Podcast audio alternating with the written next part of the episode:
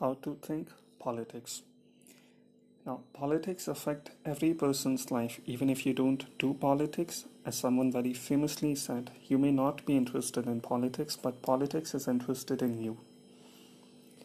To be honest, everyone has some opinion on it. So, what good does politics do and why we should care about it? Well, it forms consensus and sometimes do good to the people who are at the margins in form of social security benefit and other schemes. But who is evaluating those things? Because majorly holding to political viewpoint divide because it's always us versus them.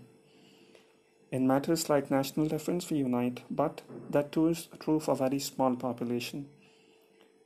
Now, always being objective is hard and almost no one is bias free so to speak. People vote to a certain political party for many different reasons not just one. But a good framework would be to not identify yourself as part of that group. Just appreciate good policies considering long-term benefits. Do your cost benefit analysis think long term and then decide because long term filters all the noise and everything becomes clear then